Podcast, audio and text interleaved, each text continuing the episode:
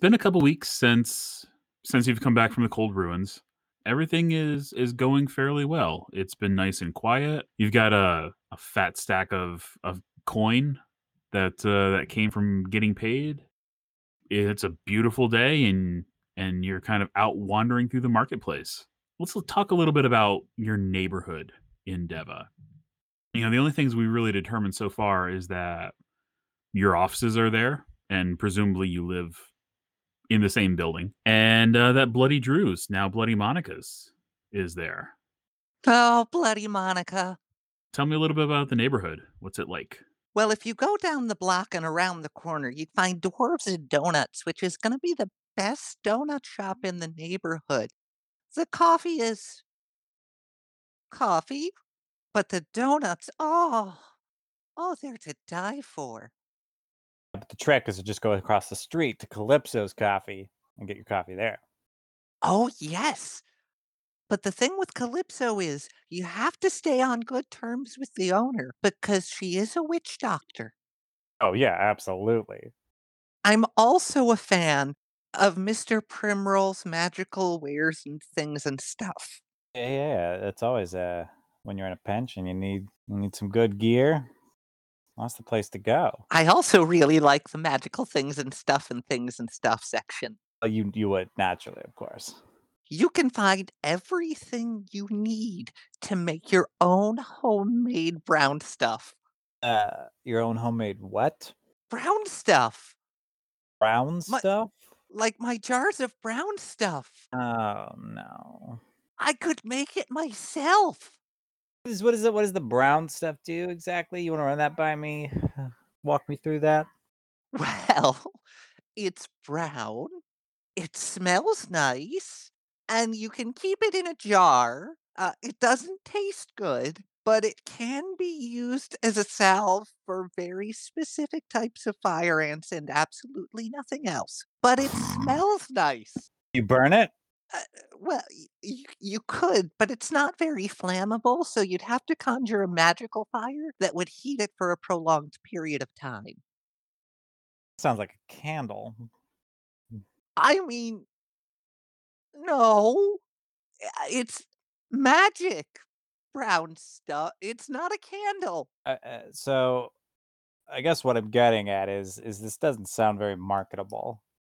Because if you're going to be going off making brown stuff in your free time, we could at least try to turn a profit on it. But you're not giving me a lot to work with here.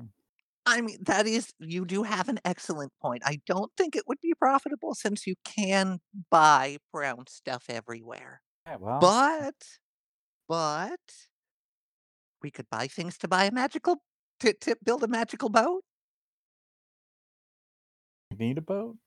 We always need a boat. I don't need a boat. Am I going to What if, what if it were a land boat? Wheels on it? What if it were a magical land boat? Sounds expensive though. Hmm, Okay, bear with me here. I'm listening. What if instead of wheels, the boat itself had an enchantment on it? So it would essentially be moving across the land as if the land was water without actually being sunken into the land. So it would treat the terrain as water. That's not a bad idea. I think we found our boat build for the later. I think so. I'm, I'm pretty sold on this one. Yes! Ah, and the entire build will be fueled by Calypso coffee. For sure. Although I don't think we quite have the resources to pull something like that together right now. That's true.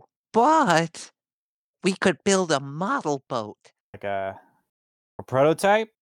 Ye- w- Yeah, we'll say yes. Yes, a prototype. It won't be a Uh, toy. it won't be. It will be a working model, right?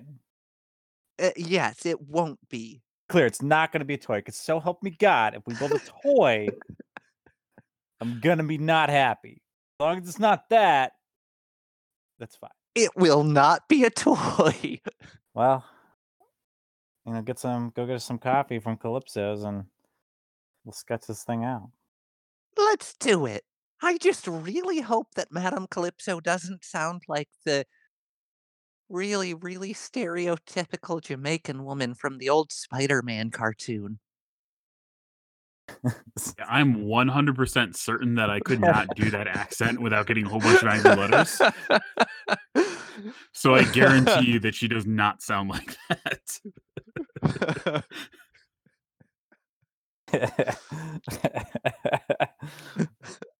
I'm so glad you knew what I was talking about. oh yeah, man. I mean, when it comes to old Spider-Man cartoons, that stuff was my jam when I was a kid. Mr. Spider Man, come get in my cab. I don't remember this at all. You're probably you're probably very fortunate. The only good part of that old Spider-Man cartoon was what you got from you know all the the stills of it that float around as reaction GIFs now. The the memes, yeah, yeah. Uh, so yeah, let's go get some coffee. All right, let's do it. You wander over, you get your I assume you kind of get your donuts and then get your coffee because be kind of rude to just kind of wander in and and be like, "Hey, we we hate your coffee, but like your donuts, so we're bringing in some outside outside coffee." You know, it's not not wise to, to piss off dwarf bakers. That's true. Uh, you want to stay. You want to stay on good terms with the with the neighborhood, for sure. And I love the donuts. And they're they're very used to this by now. It, it's almost becoming a running joke exactly how bad their coffee is. So they're excited to they're excited to have people come in, buy some donuts, laugh about the coffee with them, and and wander across the street. What is Calypso Coffee like? Is it just a coffee shop? Does it have a motif? Does it have some kind of Caribbean, even though there isn't a Caribbean? It's pretty dark in there. You know, it's it's very. She leans really hard into the sort of the the whole witch vibe. There are a lot of little coffee cups fashioned into skull shapes hanging around. All the good voodoo trappings for people that don't really know what voodoo Yeah. is like. Kind of. Exactly. Yeah. It it could be described as a hovel. do you hang out in there to have coffee or do you just take it with you and and back to the streets and and wandering about. Oh, I think we should probably continue to walk the streets, see who's out and about. I think so. so you you head down the street a little bit and you hear a voice from a stall that last time you knew was was still abandoned. You're getting into the section that is more about it's it's more like a bazaar than it is a row of shops. You hear a voice off to the side. Hey hey yous guys you uh you want to buy some artifacts Artifacts? What kind of artifacts, sir? Like, oh, oh, I got all kinds. You name it, I got it back here somewhere. And when you look over, you see a pug, a dog, little beige guy with a dark face, standing up on his hind legs, shrouded in silk robes. He's hopped up on a, a series of little pedestals that he uses to help him get around his storefront. And he is the one that is speaking to you. He's got all manner of things laid out in front of him.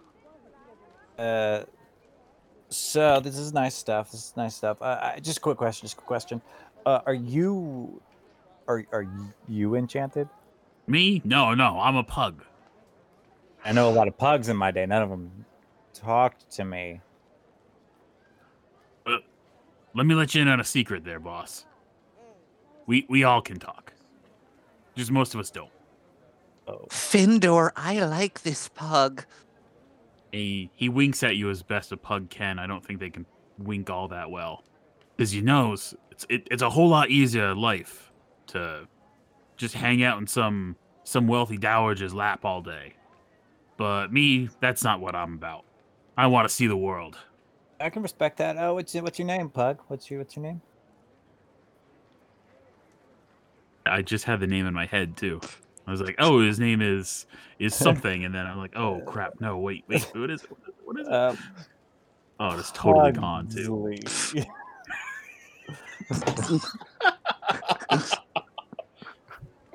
you seen the the meme of it's it's the picture of the the two people on like the interview dais and the, the one person has a microphone and the other person has like 35 microphones and the person with 35 microphones is labeled the npc you spent hours building a backstory for and holds all the keys to the next quest and then uh, sorry, the other way around. It's the one with the single one has you know the NPC you spent hours working on that has all the keys to the quests, and the other one with the 35 is Boblin the Goblin.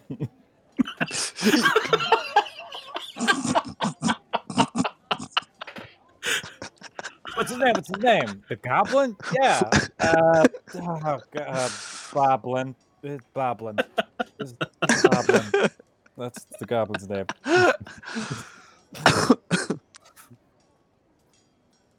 Um, you know, I don't know why I keep wanting to call people Joshua either. Like, like just call the pug Joshua. I'm like, Okay. do I want to name all these characters after one of the players? Side note: If we if we named him Pugnacious, it would it would actually be a nod to an independently produced designer toy that I'm friends with the creator of.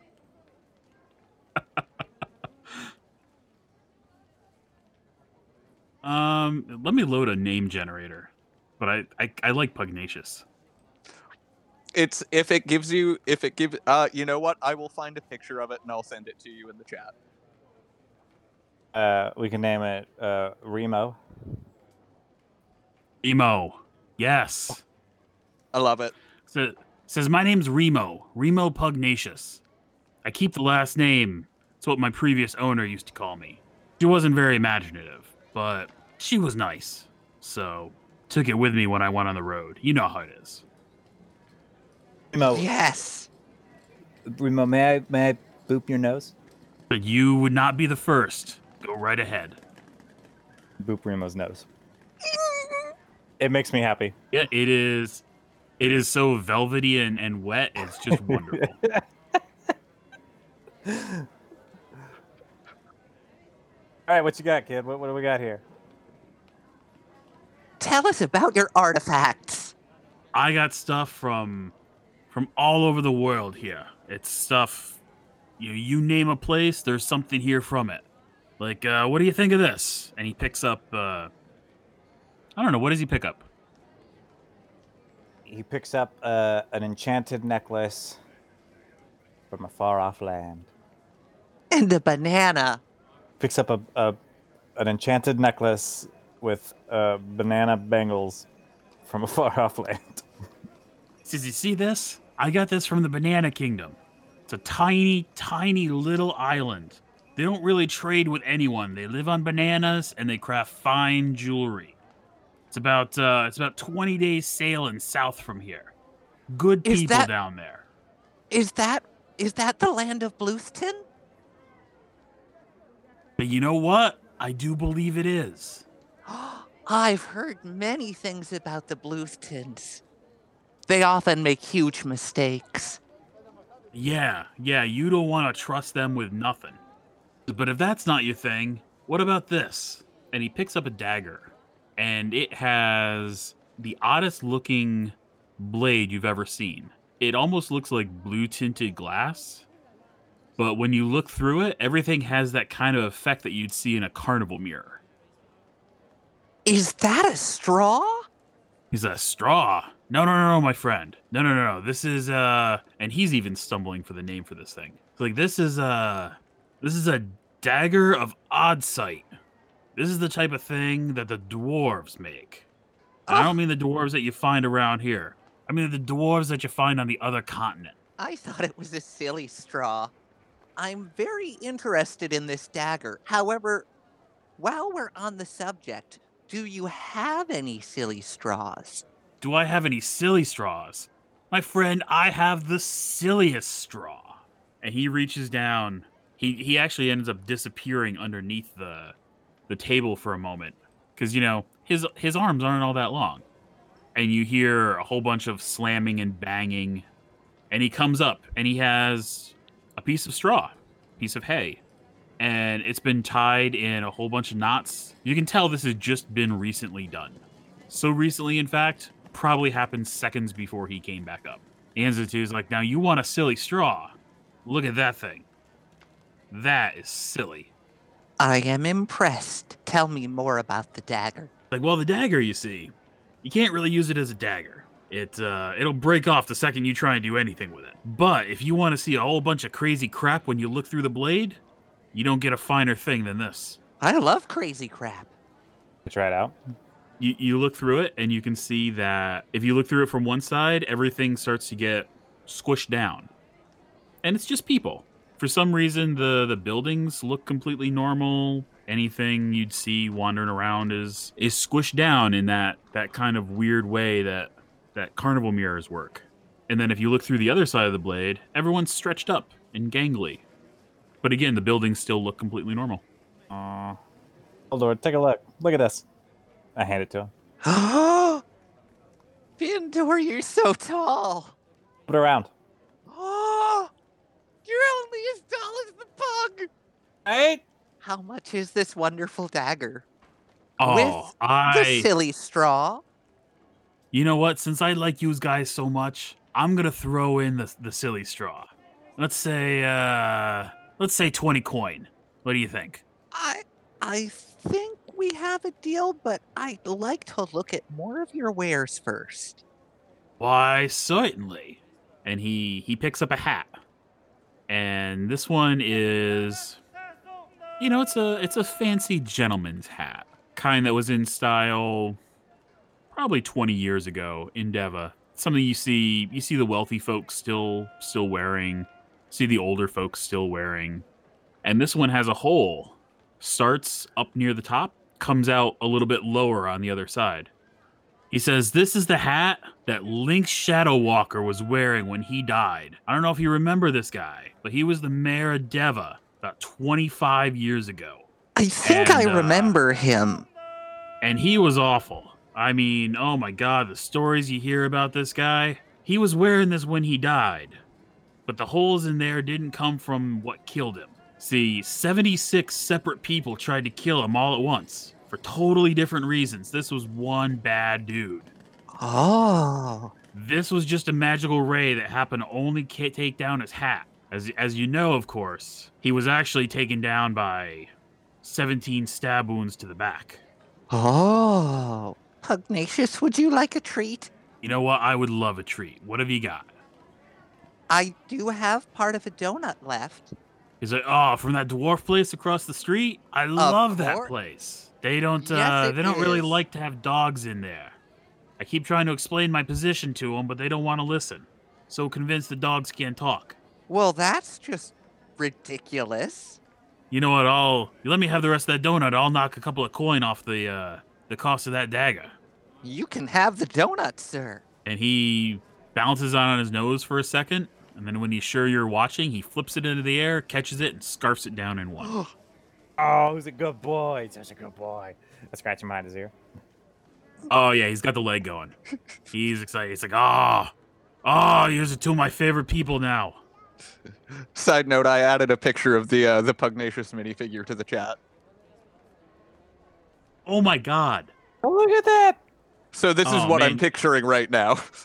So funny. Yes, absolutely. You you take that and you throw on uh throw on some some very gorgeous robes, and that is what he looks like now. yes.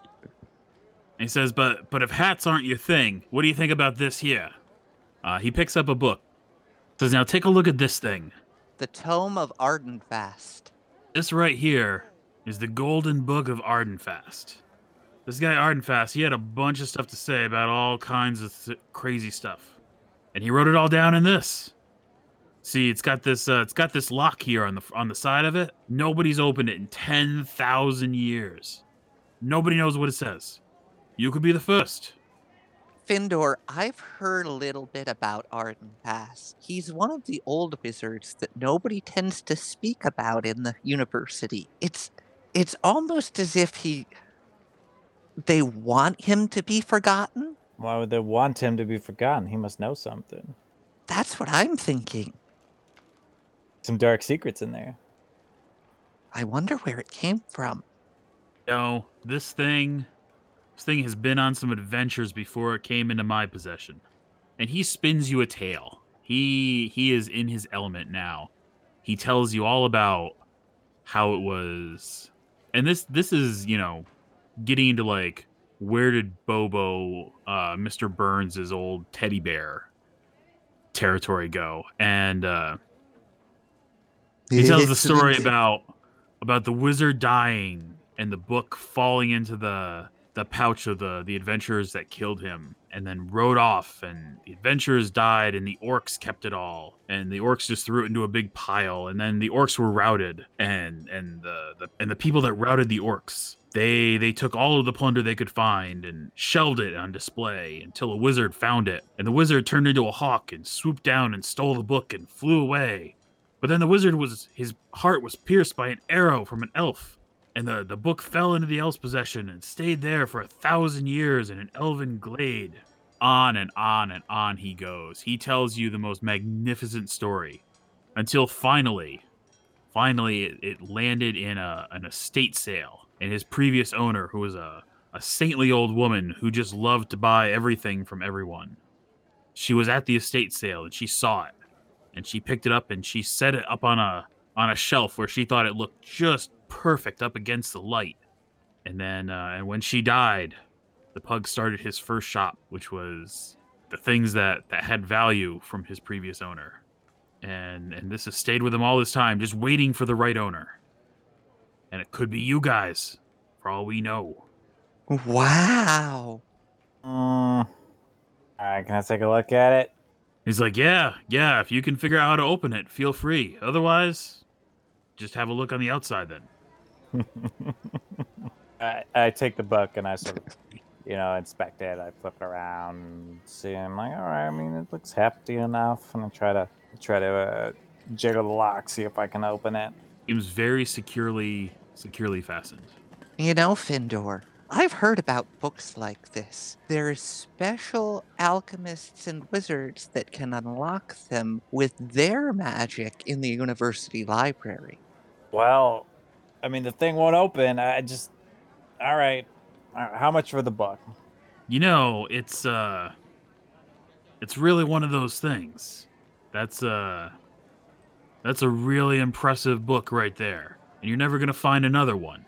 But I'd see my way clear to letting you have it for uh well, since I like you guys so much, let's say about 45 coins. Forty-five coin for a book I can't It's like, hey, for all you know, you open it up, all those pages are made out of gold. You need to rip the pages out and make a fortune. All I know, you just slapped a, lo- a lock on some empty pages. He's like, Would I sell you a book that's just full of empty pages? I feel like I'm getting some Irish into my accent here. Going for Brooklyn stereotype. But uh, It also have. It, it also I've also heard little hints of Rick in there that have made me very happy. it's like, well, all right, all right. Tell you what, that donut was pretty good. So, uh, so I'll let you have it for 35. But you got to head over to the Dwarven Bakery. Get me another couple of donuts. Nothing with chocolate though. Messes up my poop.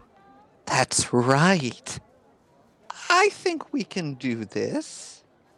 I'm gonna do. I'm gonna do fifty for the knife and the book, and I'll get you a donut. you guys drive a hard bargain. But I gotta be real honest with you. Nobody really wants to buy a bunch of crap from a pug. So I think you got yourself a deal. All right. I think I like this deal. Um, Findor, would you rather get the donuts or wait here? I'll go get the donut. I'm gonna scratch behind his ear. Oh, he can't even get words out. He's just there. The leg is going. He's like, oh yeah. What I miss about having people around me. Head back to the uh to the donuts, and I get I get him a nice a nice cider donut and a nice uh uh p- like coconut something. Oh man, coconut! I tell you, I I spent about. God, I'm getting my accents all screwed up now. Like you guys know, I spent I spent about ten years. Let me tell you, pugs live a lot longer than you think too. We're tricky like that. Spent about ten years living down by the coast, down south. Haven't had good coconut ever since. This is nice. I don't know how these dwarves do it. I don't know. Are they growing them underground? None of I don't us think do. they can, but they must. They might be. They can do wonderful things. You know, I once bought a set of coconuts from a dwarf that I used to enchant into a magical horse. So you rode the coconuts? Is that what you're telling me? Uh, I, well, the the horse sort of grew. It was more of a mini horse that grew out of the coconuts, and the coconuts were the hooves. So it, it was a horse relative to the size of the small coconuts, but it Oh. was alive. How long? He says, uh, I suppose. you know, if you still got that horse, I could probably sell him for you. But, uh, we could work out a deal there. I think I think I know some people that might really be interested in a coconut horse. I know a spell for that. You get me the coconuts, I'll make you a horse. You have got yourself a deal, my friend. Hmm. Oh, we gotta turn into some weird Frankenstein shit right there. Oh my god. Meanwhile, I'm just beaming with an ear ear to ear grin. And uh and yeah, I mean he lets you take away the are you buying the dagger too? Yes. Yeah, yeah, I'll buy the He, dagger. he lets you, you know, sets you up with a nice little bag with his his booth logo on the side of it and packs all the stuff up for you. He's remarkably agile and and well equipped for a for a little guy. But he sets you up and he says, uh, you know, you wanna you wanna look through other stuff or you wanna wanna come back later? I'm gonna be here for quite some time, I think. Deva's it's a nice place. I think it's a good place to to try and get myself a little more established. Yeah, well, we're just around the corner, so like, oh, you oh, you guys got yourself a shop over there, or what, what do you guys do? We're, we're investigators. You know, we look into stuff. Ah, And we find things that are missing. And so if you're having any troubles, yeah, come talk to us. Let us know. We'll see what we can do. good can to know, my friends. Good to know. Ah, I like this shop. This was my favorite shop ever. This is better than the brown stuff shop. I, I want to uh, find a spot and sit down, and uh, I want to take a knife to this lock and see if I can pry it open. Okay, so I guess that that the begs the question: fragile Can you open the lock? What happens when you try? I would think it would melt whatever he was trying to pick the lock with. Yeah, So I, yeah, I, I pull out my dagger and I just, you know, sit down on a bench and, and I pull out my dagger and I jam it in there and I start to like pry against it. And, and as I'm prying the, the, the lock, you know, the uh, the knife starts to bend. It bends towards me. and I look down and it's just sort of disintegrating as it works its way down. And I pull it off and I have what is now half of a knife. Oh. I'm like, God damn it. I throw it on the ground. You know, Findor, there is someone at the university that I think might be able to help us. I don't know his name, but they call him the locksmith. He's in the back. Lock. He's in the back of the library near the forbidden section. Alright. Rumor has it he can open any book. That sounds like the exact thing that we need at this exact moment. It really does. Convenient. What a convenient plot twist. Let's go see him.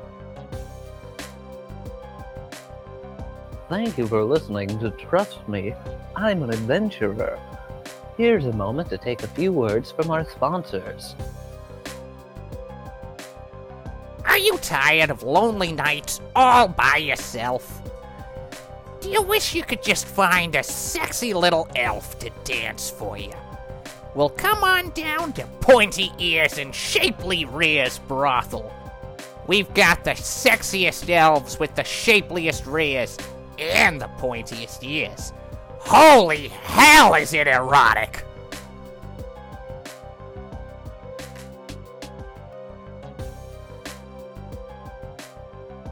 Do you have any uh any path forward you want your character to go on? Do you have any like ideas what you want them to you know, any kind of advancement, any kind of story beats, anything like that? I, I don't really have like specific story s- stuff. I, I haven't really thought that much more about him. It's really just more about like feeling it out and playing a feel. And I definitely want to try to find ways to just lean more into the like sort of uh I don't know investigative side of it. it. Um Yeah, I have a couple of venture seeds that are all uh investigation or there's one with like a corrupt magistrate or something like that, and a couple things like that. We want to delve into it Yeah, some I'm trying, I'm trying to decide just like like how he he interacts with the world in general, and sort of distilling that down, and and and once uh, i- i- once we start getting into like character specific stuff, I can sort of well, once I get a good sense of all right, how does this guy move through the world? You know, we can like build stuff to sort of add up to that, right? Like Yeah, yeah, definitely. Don't any anytime I like play stuff where it's like backstory first, it's it's kind of like I mean that's great, but it doesn't really inform what I'm actually Yeah, it- doing in playing it. And so I find it a lot It gets kind better of to work backwards. Yeah. I, like- I like working backwards. and can you hear me? Rather than like We can hear you, Josh. Yay! All right. Let me check. These are uh, so- check. These are so noise canceling that it's hard for me to get a sense of how loud I am. no, you sound good. Jay, how'd your uh, how's the headphones working out? that sounds great. Like I'm comfortable. Uh, so I know we've got we're kind of short on time, so let's let's kind of dive in. Okay. Um, so there are three questions that are in the end of session move, which are: Did we learn something new and important about the world? Did we overcome a notable monster or enemy? And did we loot a memorable treasure? And that last one almost seems um, it almost seems like it just doesn't even hit the right tenor that the game we're we're trying to do is. So I was thinking that, and I mean, something new and important about the world is is kind of subjective. So I was thinking maybe we change them, and I was I was digging around online and looking at what other people use. So what do you think about this as our end of session questions? Did we make an exciting discovery? Did we overcome a notable obstacle? And did we succeed in our objective? Oh, I like those. Yeah, yeah, that works. Okay, cool. So in that case, I think we answer yes to all three of them, right? We made all kinds of exciting discoveries in the ruins. We overcame a notable obstacle because there's a bunch of uh you know, we had the snake and we had the the creepy guys in the spire, and then we had uh we had Joshua going nuts. And then succeeded in our Uh, objectives. yeah, I mean that We like, had uh, all sorts of fun. dash out escape from the crumbling tower and the portals was uh, quite treacherous. I think That was good. I really like that. That was great. For uh for something that we improved uh into existence, those windows were uh that made for some good dungeon world right there. Uh, falling down the stairs. just, just, just repeatedly. I, I can't even call it falling down the stairs. It has to be called repeatedly failing down the stairs. uh yeah, so go ahead and uh mark three experience for you get a point of experience for every time we say yes to one of the session end questions. Woo! And I gotta find some place online where I can store all this stuff. Um I'm gonna set up a a wiki or a world anvil site or something like that. I can put all this stuff on there and we can just keep referring back to it.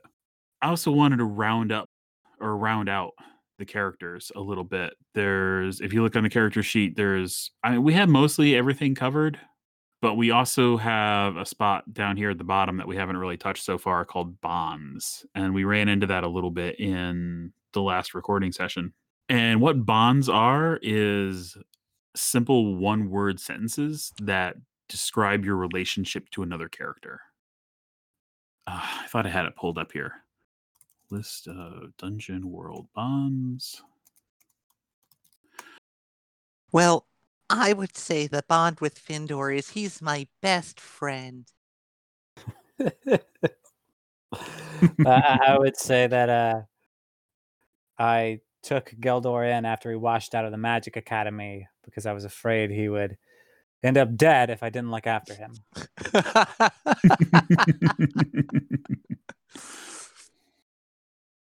oh, that makes me so happy. Some point we have to flash back to like how you guys meet in the middle of a story somewhere. Um yeah, I mean if you look at the Dungeon World playbooks, they have example bonds in uh in each of them. And it's it's kind of strange because they really wanted to find them as like bonds that exist as part of a playbook. So there's like you know, there's a different comprehensive list for a barbarian versus for a bard versus for a wizard. And that to me has never made a tremendous amount of sense. I'm a wizard. You do your best. Ah, sometimes I'm really good. Other times I'm a wizard.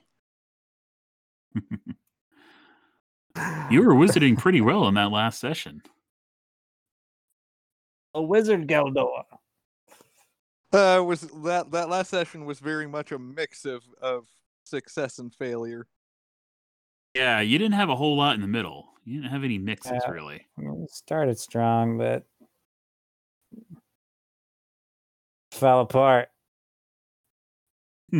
Oh, really, really fell apart. All right, so I just dropped a uh I just dropped a link in the in the roll 20 chat. And it's just uh it's just text version of uh the basic playbooks. But if you just do a, a quick find for the word bonds, it uh you can jump through all of the all of the different ones. So there's like a bond for barbarian blank doesn't understand me or my culture. I will explain myself to them no matter how long it takes. And I think I actually see. there are there are some in uh, there's some material in the Google Drive in the class warfare book that I think there are some defined for the um for the stuff that we're using specifically.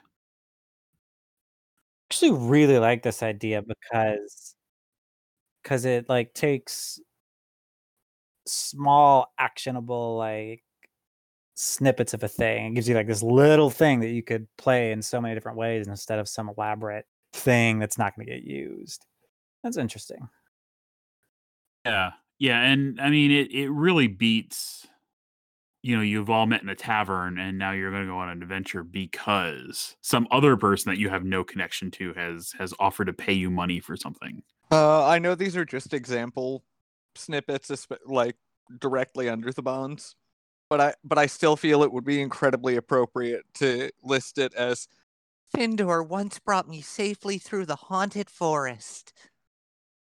the best part is you you write a bond like that and it's like, "Oh hey, there's a haunted forest in the game now."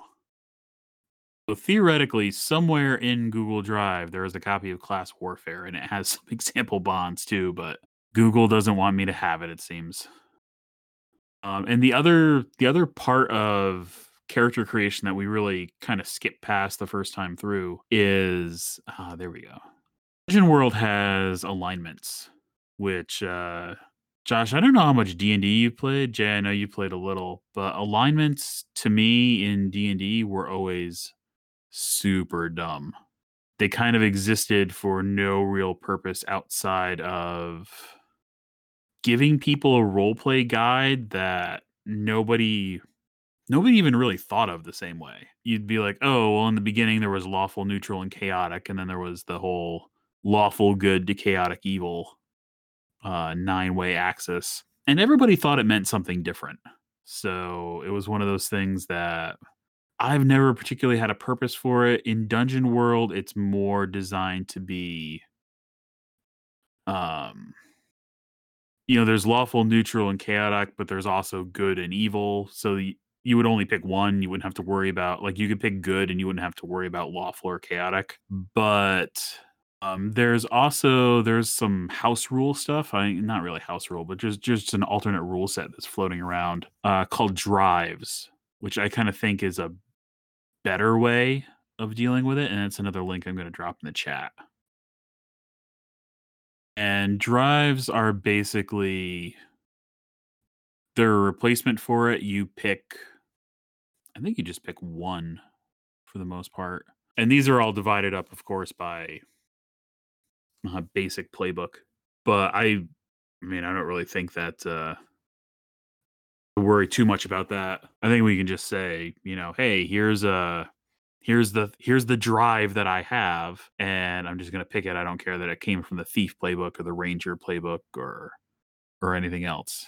And basically, the way it works is that uh, actually, let me pull up the end of session. These are basically just ways to get yourself more experience. So let me read out the whole end of session move. When you reach the end of a game session, choose one of your bonds that you feel is resolved, either completely explored, no longer relevant, or you know otherwise. Ask the player or the character you have the bond with if they agree. If they do, mark a point of experience and write a new bond with whoever you wish. So if at some point you you say, okay, you know, I, we've explored this particular aspect of Findor and Geldor's relationship, and as a result, I think I'm going to just mark this bond as resolved. The other one agrees. You give yourself a point of experience, and then you can write yourself a new bond that would reflect, you know, your relationships change. It could be like, well, I was his mentor, and now I think he's really reached the point where he can stand on his own. You know, yada yada stuff. Um, and then once bonds have been updated, look at your alignment. If you fulfilled that alignment at least once this session, mark a point of experience, and that would be where drives would come in. So, say you pick the drive uh, Defiance, stand up to a bully or tyrant. Uh, you would it would mostly just inform how you play your character. But if it got to the point where there was a tyrant to stand up against, and you you stand up to said tyrant, and you're like, "Go fuck yourself. These are my friends. You're not going to mess with them." Uh, you get yourself a point of experience. I almost so. I almost feel like that would be really appropriate for Geldor. It seems like it would be. He may be a bit of a bumbling idiot, but he's a well-meaning bumbly bumbling idiot that cares. That's that's the best way, I think, a lot of the time. Um, Good. Un- unlike the other well bumble um, well-meaning bumbling idiot who, you know, says things like You thinking people gonna die? Oh God, Jar Jar. Big, big goober fish. Um, so I mean, does that sound good? Do you guys want to use alignments, or you want to try out drives, or look for something different? Um Uh, yeah, I got one here. Okay. It's I'm- it's hard. It's hard because there's a lot, but And don't really feel restricted by this stuff. If you've got something else similar that you can come up with, uh, feel free. it it is a lot, but I do feel I feel like something similar to I feel like something similar to drives would be much more appropriate Hmm. than um than alignment since you know there's not really much question in the alignment of these characters so I feel like it's sort of a moot point. Yeah. agreed. Um but no, I feel like I feel like drives could be a really really interesting concept to play with, especially if we were to if we were to adapt it to something specific to these characters. I think it would flesh them out a little bit more. And I mean, we could very easily treat them the way you would bonds. You know, you just say, okay, at the end of the session, I think I've I've explored my character's drive and and maybe exhausted it, and I'm going to pick a new one. You know, you could start with with something from the list and and just kind of slowly ease into something else as as things go on. Yeah, Yeah. I think that sounds cool. Okay, cool. Um, okay, so the last like little bit of character bookkeeping is uh, leveling up.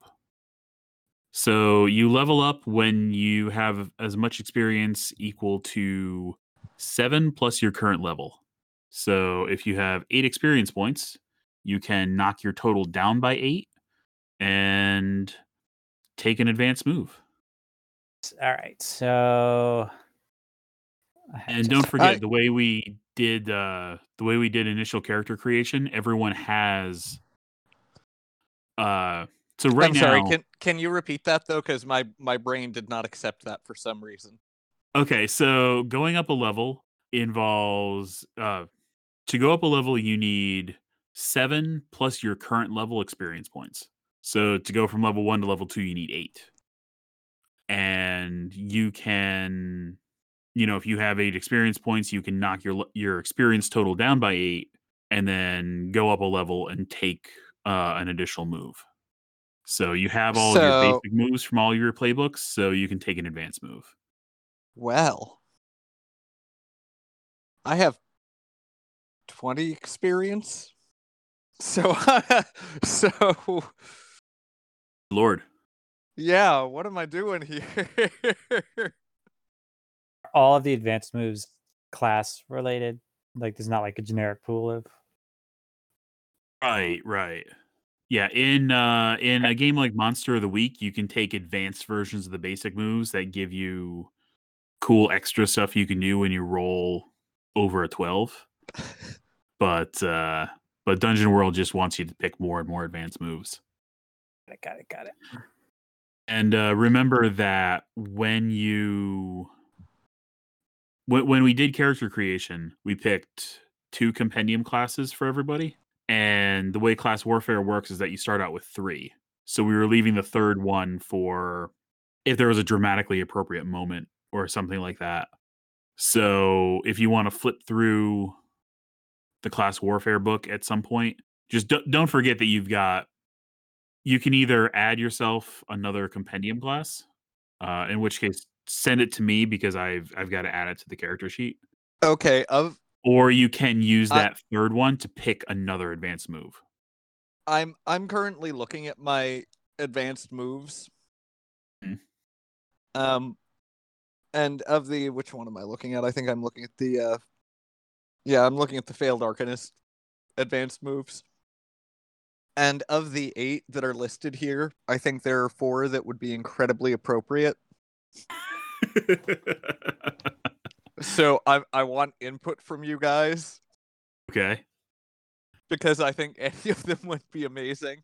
There's I can cast that spell too. which you know I feel like is just almost a natural follow follow up to I know a spell for that.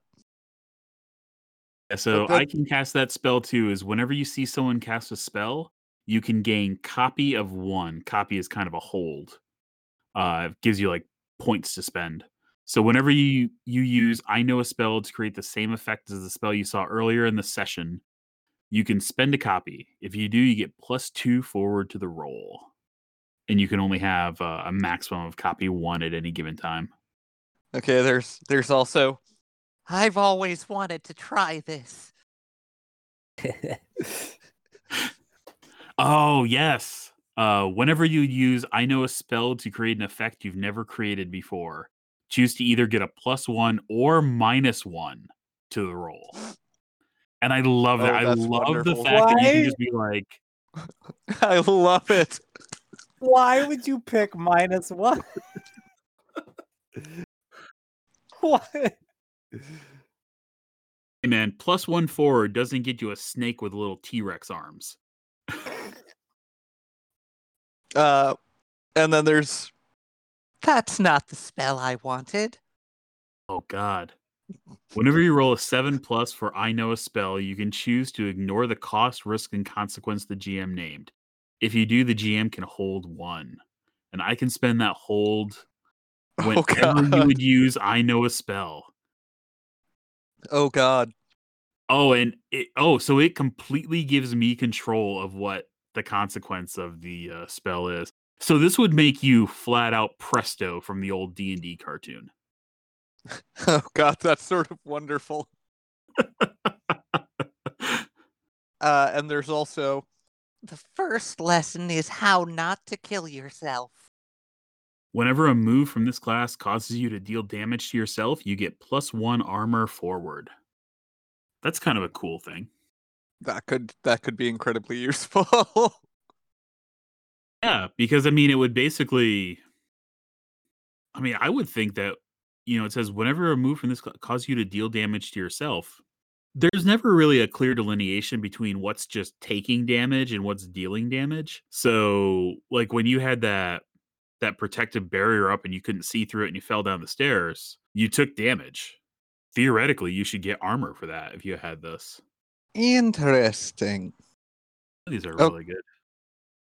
Okay, so if I were to go up to say level three and take an Mhm. advanced move, what would my brain is just not not wrapping around this leveling up function right now. So you to go from level one to level two, you need seven plus your current level, which is one. So you need eight for that. And then to go from two to three, you need seven plus your current level of two. So you need nine for that. So you need 17 experience to go up to. Okay. So I'll just go up the one. Okay. And that's uh that's kind of an important thing is that you don't necessarily have to level up. You can hold on to that if you want to. Cuz there's always um way Dungeon World generally works is that uh they kind of expect you to like level up in your downtime. You know, you're making camp for the night or something like that.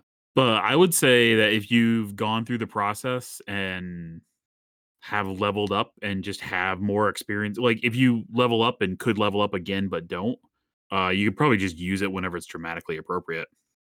If I you think- if you were at a point and you were just like, I want to have an extra move, and this move that I I think I have could could be useful, you know, you, you just level up right there. I I think I'm gonna have to go with uh also go with and I've always wanted to try this for an advanced. Cool. That seems both the most useful and fitting. Yes, very much so. Um, Plus one or minus one. Jay, you've got enough to level up too, right? I do. Uh, Some of these, they're really great. Uh, uh, but it's all in the like the, the RP of it. Um, and so I'm trying to decide if I want to take something uh, that's a little more mechanical and simple, or, or something that they'll force me to have fun with it. Uh, for example, life lessons. Oh yeah, I like the one that's next to it on the character sheet, which is uh, nonsensical babble. Nonsensical babble. Yeah, I know. I, I know. Uh, I actually think I'm gonna. I'm gonna start with life lessons and work my way up to nonsensical babble. I think.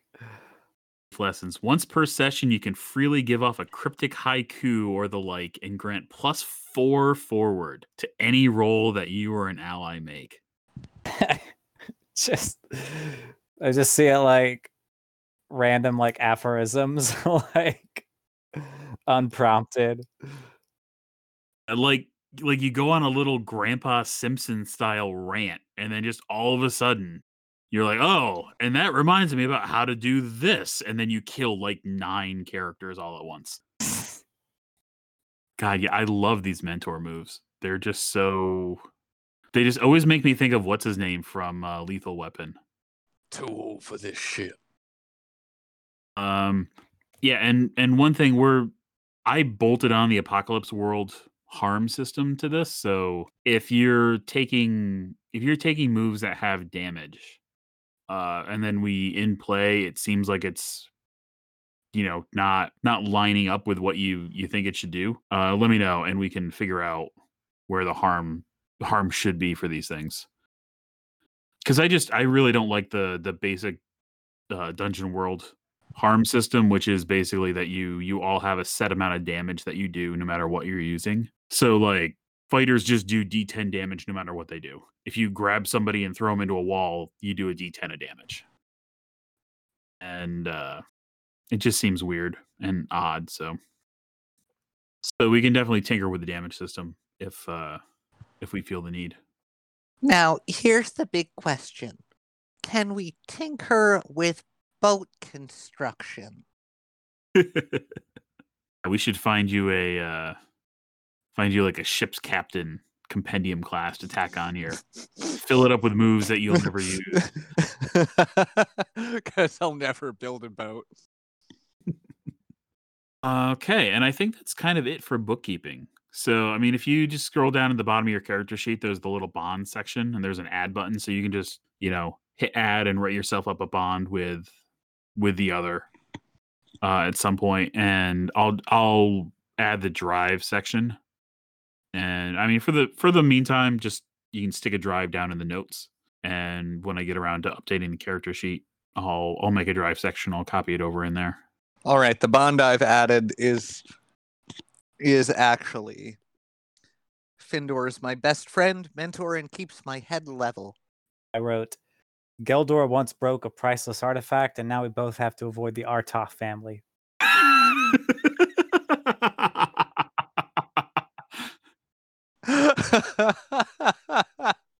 I didn't mean to. I thought I remembered the spell to make it levitate.